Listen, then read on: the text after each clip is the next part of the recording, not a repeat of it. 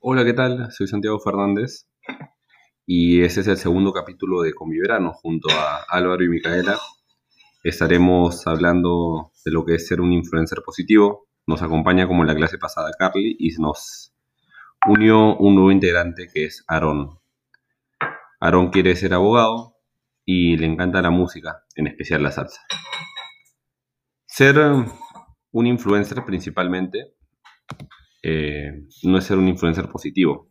Influencer puede ser cualquier persona, ¿no? Que a través de medios de comunicación transmite ideas, sentimientos, actividades personales o recomendaciones que generan un impacto en los seguidores, los cuales se identifican con este.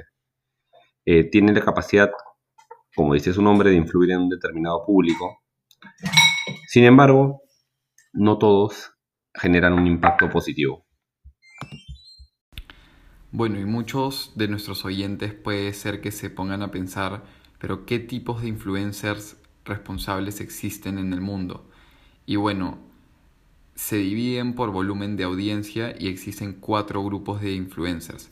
Los micro, que son aquellos influencers que tienen entre mil y cien mil seguidores, los influencers medianos que tienen entre cien mil y quinientos mil seguidores, los influencers macro que ya tienen más ingresos y más llegada que tienen entre 500.000 y un millón de seguidores y por último están las celebridades que tienen más de un millón de seguidores y son quienes pueden crear un mejor impacto en el mundo.